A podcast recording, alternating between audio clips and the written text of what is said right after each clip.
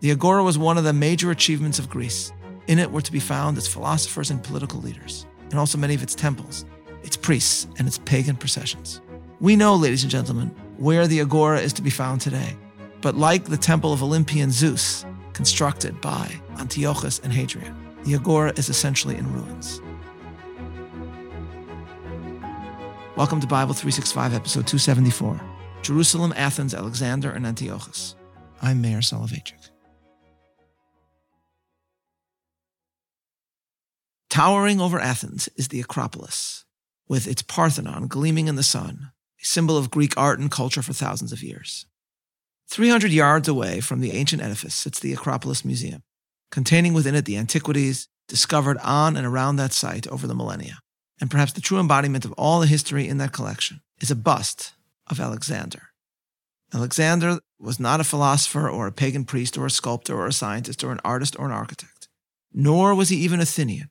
But he is ultimately why we all care about Athens, because it was through Alexander that what was once a small city state changed human history. That Alexander achieved a vast empire is in itself neither here nor there. We have, in our own journey through Jewish history, met other kings and conquerors that bestrode the world. Alexander was different because he was an evangelist for Greek culture and achievement. He conquered not only to amass territory, but to Hellenize it. And therefore, the glory of Greece was bound to exist in tension and at times in open conflict with the Jews, a people that claimed that it had been called by God to hold themselves apart, changing the world while proclaiming that they served as witnesses to the one true God. Rabbi Joseph Soloveitchik has noted that prior to Hellenism, quote, preventing Jews from observing the laws and making them violate the basic principles of Judaism was unknown in our annals, end quote. Religious persecution began with Hellenism, Rabbi Soloveitchik explains, because the Jews were seen by the Greeks as monotheistic barbarians who refused to accept the supposed sophistication of the Greek world. The Hanukkah story, Rabbi Soloveitchik adds, stemmed from Hellenism's, quote, intolerance and superiority complex, end quote. What this means is that for all the enormous contributions made by Greece to civilization, the rise of Alexander's empire and of his successors presented a new danger to the future of Judaism, one of which Daniel warns sometime before it occurs. Throughout Daniel, we are given visions of the rise and fall of empires. They are symbolized as parts of statues and as animals in Daniel's mysterious revelations. Commentators debate whether Daniel's visions predict the ultimate rise of Rome, as Menashe ben Israel understood, or whether Daniel's revelations are limited to the ultimate conquest of the Persian Empire by Greece. But as we get to the end of the book, Daniel begins speaking explicitly about Greece. And it is very clear that chapter 11 specifically predicts the rise of Alexander and then the splitting of his empire amongst his successors. Chapter 11, verse 2. And now I will show thee the truth. Behold, there shall stand up yet three kings in Persia, and the fourth shall be far richer than they all. And by his strength through his riches he shall stir up all against the realm of Greece. And a mighty king shall stand up that shall rule with great dominion and do according to his will. And when he shall stand up, his kingdom shall be broken and shall be divided toward the four winds of heaven, and not to his posterity, nor according to his dominion which he ruled. For his kingdom shall be plucked up even for those beside those. And the king of the south shall be strong in one of his princes, and he shall be strong above him and have dominion. His dominion shall be a great dominion. All this predicts world events. As Yaakov Medan comments, quote, the mighty king, verse 3, is Alexander. The empire will be given to his successors, verse 4. And these are the king of the south, Ptolemy and his dynasty, who ruled in Egypt, emerging from there on their conquests, and the king of the north, Seleucus I and his dynasty, who ruled over Syria and the lands of the Tigris and the Euphrates. End quote. Daniel goes on to describe in great detail the various machinations that will take place between the ruling families of Alexander's divided kingdom, especially the battles between the descendants of Seleucus and Ptolemy. And then, in his description of the Seleucid dynasty, he predicts the rise of Antiochus Epiphanes. Verse 21 And in his estate shall stand up a vile person to whom they shall not give the honor of the kingdom, but he shall come in peaceably and obtain the kingdom by flatteries. And with the arms of a flood shall they be overflown from before him, and shall be broken, yea, also the prince of the covenant. And after the league made with him, he shall work deceitfully, for he shall come up and shall become strong with a small people. He shall enter peaceably even upon the fattest places of the province, and he shall do that which his fathers have not done, nor his fathers' fathers, he shall scatter among them the prey and spoil and riches, yea, and he shall forecast his devices against the strongholds, even for a time. This too, as Rabbi Medan tells us, parallels what would occur. Quote, Thereafter, Seleucus' brother Antiochus IV Epiphanes arose with his terrible decrees against the Jews. Verse 21. His deputy, Andronicus, murdered the Kohen Gadol, Chonio Third Onias. Verse 22. Antiochus IV then went on to conquer Egypt from the hands of Ptolemy VI through cunning. Verses 23 through 27. All this in the end predicts the events that would spark the Hasmonean revolt, the replacement of a righteous Kohen Gadol, a faithful high priest, with a Hellenist one, and ultimately the forced imposition of paganism on Judea. As we have seen enemy after enemy encounter Israel in our journey through the Bible, we must understand the uniqueness and unprecedented nature of Antiochus' attack. Not until Antiochus had a Gentile pagan king used his power in order to endorse idolatry in Jerusalem, in Judaism's most sacred site. And not until Antiochus did religious persecution at the hands of Gentiles occur. All this is why the Hasmonean revolt broke out, and why, when Judah the Maccabee took the Temple Mount, he immediately proceeded to purify the sanctuary and rededicate a new altar, deliberately finishing on the two year anniversary of when the original altar had been desecrated by Hellenist ritual. Why is Daniel, in an earlier age, in the period of Persia, going out of his way to specify the details of the unfolding of the Hellenist conquest and persecution that is yet to come? For Rabbi Yaakov Medan, the specificity of the text indicates that for the Bible, the Jews will need encouragement and guidance in facing a new challenge, which is the religious persecution that they will experience under the Hellenists. Rabbi Medan writes, quote, as mentioned previously, the Greek Empire was the first, both in Daniel's vision and in historical reality, to wage ongoing, all out war against observance of the covenant, adherence to the Torah and its commandments.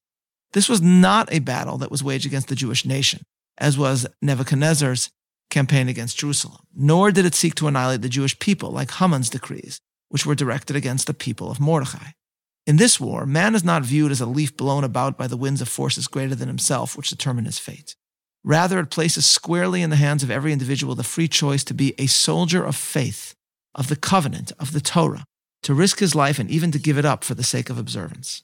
But Medan adds, the risk and challenge that these decrees, in our instance promulgated by the Greek Empire, posed to Am Yisrael had significant repercussions for the nation's religious life.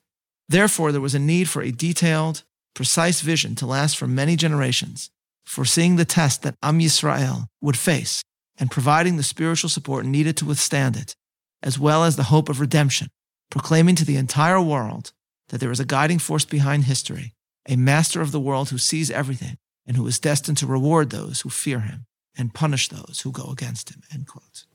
Thus, the book of Daniel is meant to encourage Am Yisrael, the Israelites of his day, not to give in to the pagan persecution that is yet to come. Daniel's message is meant for ages beyond Antiochus as well.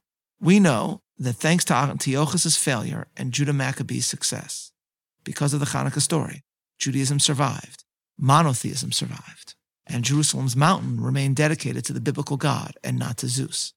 But there is someone who took up Antiochus' torch in Athens several centuries later. Though Antiochus did not rule from Athens, he did construct there half of an enormous temple to Zeus in order to highlight what Hellenism and the legacy of Athens meant to him. Antiochus died before completing the edifice, but three centuries after him, the labor of Antiochus was completed. The temple of Zeus stood finished with an enormous gold statue of this Greek god inside it. And it was created by another enemy of the Jews who was an apostle of Hellenism, the Roman Emperor Hadrian. Hadrian was the emperor of Rome at the lowest moment in classical Jewish history, the failure and fall of the Bar Kokhba revolt. And we know that Hadrian was, not only a successor to Antiochus in constructing the temple of Zeus, he was his ideological successor. And whereas Antiochus's attempts to paganize Jerusalem were undone, Hadrian did ultimately build a Roman city over Jerusalem, a pagan one, Aelia Capitolina, with a temple of Jupiter on the Temple Mount. In such a situation, the encouragement of Daniel in the face of pagan persecution would have spoken still to Jews of the Roman age, as it did in the age of Antiochus. The predictions of Daniel, then, inspire us to reflect on our ancestors' endurance not only in the face of Antiochus' decrees, but also facing the Hadrianic persecutions. There is a seemingly prosaic law in the Talmud, which is that the Hanukkah lamp during the holiday must burn brightly ad shetichla regel min hashuk, which means literally until all feet leave the market. Simply understood, this means that the Hanukkah lights are kindled in order to be seen, and when all foot traffic has left the marketplace, when the streets are empty, the lamp need no longer burn. But homiletically, we can add an additional interpretation. The true intellectual center of Athens was the agora, its market. There, Socrates would find his friends and discourse in philosophy with them. The agora was one of the major achievements of Greece. In it were to be found its philosophers and political leaders, and also many of its temples, its priests, and its pagan processions. We know, ladies and gentlemen, where the agora is to be found today. But like the temple of Olympian Zeus, constructed by Antiochus and Hadrian, the agora is essentially in ruins. Thus, our pondering of Hebrew scripture and Jewish history allows us new insight into this seemingly simple aspect of Jewish holiday law. The light of Hanukkah is meant to be lit until the feet, until the vibrancy, until the passersby leave the market, leave the agora. This is not only perhaps a religious requirement, but also, as it were, a prediction. The Jewish flame burns even as the agora empties out. Ladies and gentlemen, one can stand today in the midst of the site of the ancient agora in Athens, and nothing is there. One sees a museum, to be sure, but of the agora as it was, there is nothing. Some broken pieces of stone, one rebuilt stoa, and some ancient run-down statues. Strikingly, one of those statues is a headless Hadrian, enemy of the Jewish people. The flame is lit until all leave the market. The ancient agora, the once vibrant market, symbol of Hellenism's reach and impact, is abandoned, but Judaism's flame burns brightly. Daniel's words about Jews that would face pagan persecution inspired our ancestors' endurance against all attempts to undo our faith, not only in the age of Antiochus, but also beyond. And his words can inspire us still. This is Meir Soloveichik, looking forward to learning together tomorrow, signing off.